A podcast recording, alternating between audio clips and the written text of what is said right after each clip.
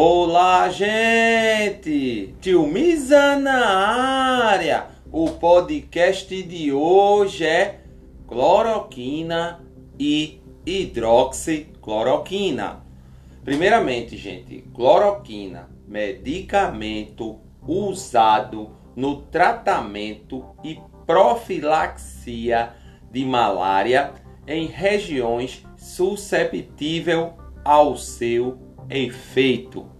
Agora vamos à hidroxicloroquina. É um medicamento de uso controlado que tem efeito imunomodulador, fornecem aumento da resposta imune contra determinados microorganismos e por isso é usado para tratar doenças autoimunes como lúpus e artrite reumatoide. Até o próximo episódio. episódio.